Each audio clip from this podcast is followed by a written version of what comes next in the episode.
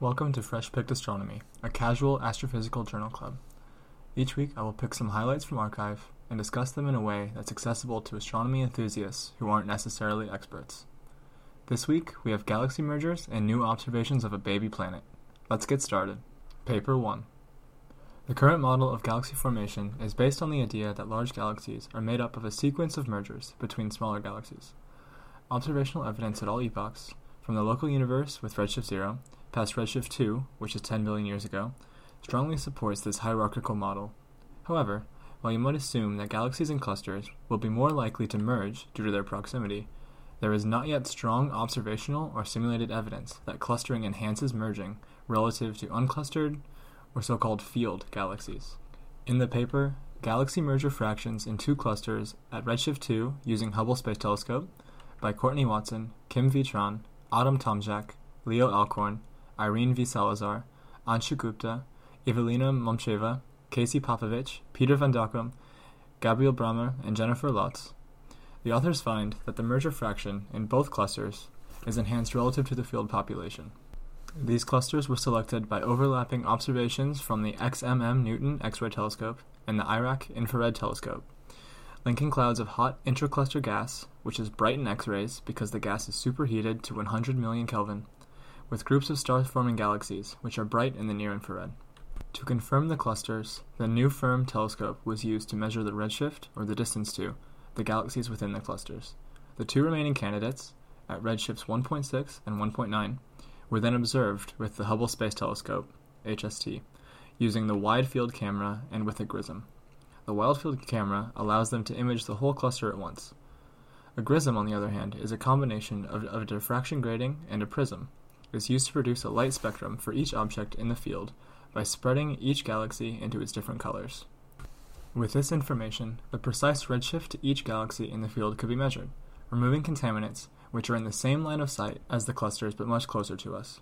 Finally, the merger fraction of each cluster is calculated.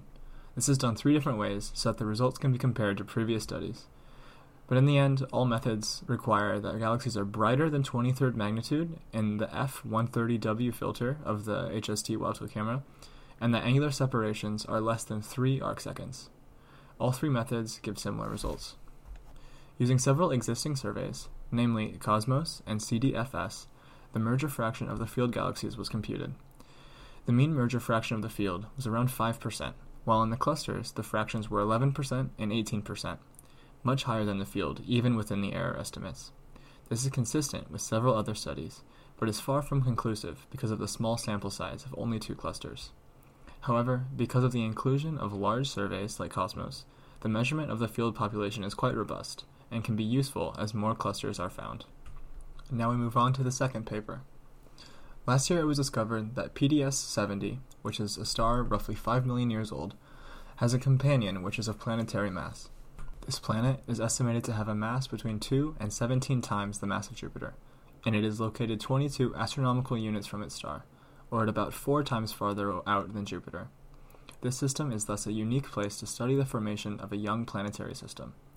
In the paper titled, A Highly Structured Disk Around the Planet Host PDS 70 Revealed by High Angular Resolution Observations with ALMA, by Miriam Keppler, Richard Teague, Jaehan Bae, Miriam Benisty, Thomas Henning, Roy Van Boekel, Edwige Chapillon, Paula Pinilla, Jonathan P. Williams, Gesa H. M. Bertrang, Stefano Facchini, Mario Flock, Christian Ginski, Attila Juhasz, Hubert Klahr, Yu Liu, Andre Muller, Laura Perez, Andriana Pohl, Giovanna Rosotti, Matthias Samland, and Dmitry Semenov. More exploration of this planetary nursery is presented. Using the Atacama Large Millimeter Array, or ALMA as it's commonly called, the authors attempt to characterize the disk of gas and dust around the star in which the planet formed. The dust continuum was observed at a wavelength of 850 micrometers, which means that even relatively cool dust was imaged. In the dust images, there is strong evidence of a cavity, an asymmetric ring, and a possible bridge between the outer dust ring, a 73 AU, and the region near the star. The location, width, and inclination of the dust ring were determined through fitting a Gaussian ring to the data with a Markov chain Monte Carlo sampler. By comparing the temperature of the dust to the observed flux, the authors used the method of Isella et al. 2014 to put an upper limit on the dust mass of 0.8 times the mass of the Moon. Because it is difficult to directly see molecular hydrogen, carbon monoxide is often used as a proxy to look at dense molecular gas. The carbon monoxide observations were carried out at the same time as the dust observations. The bridge feature seen in the dust is also seen in the gas, along with a resolved inner ring, an asymmetric disk, two gaps in the disk, and shadowing. The size of the inner disk, 15 astronomical units, is consistent with previous observations and with hydrodynamical simulations. One of the gaps is likely explained by the large planet, while the other is likely due to light coming from the bottom side of the disk, getting dimmed by dust along the way.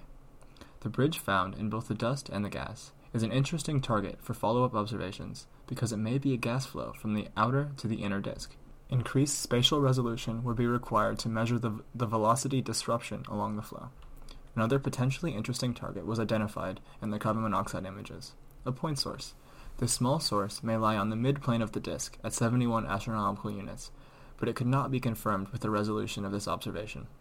The authors hypothesized that it could be a second forming planet making the system even more unique. Finally, models of the gas data best match the observations if the previously detected planet has a mass of about 5 Jupiter masses. Hydrodynamical models of the ring rotation, however, best match the data if the planet has a mass of about 10 Jupiter masses. The authors suggest that the discrepancy could be resolved by the presence of a second planet. It's clear that more observations of this interesting system are needed. Thanks for listening to this first episode of Fresh Picked Astronomy. The format will probably change a little bit as I get more into the swing of things, but I hope to do this about once a week and talk about two or three papers a week. For more information about this podcast and to send me your comments and questions, please go to jwisbell.com slash podcast. Goodbye for now.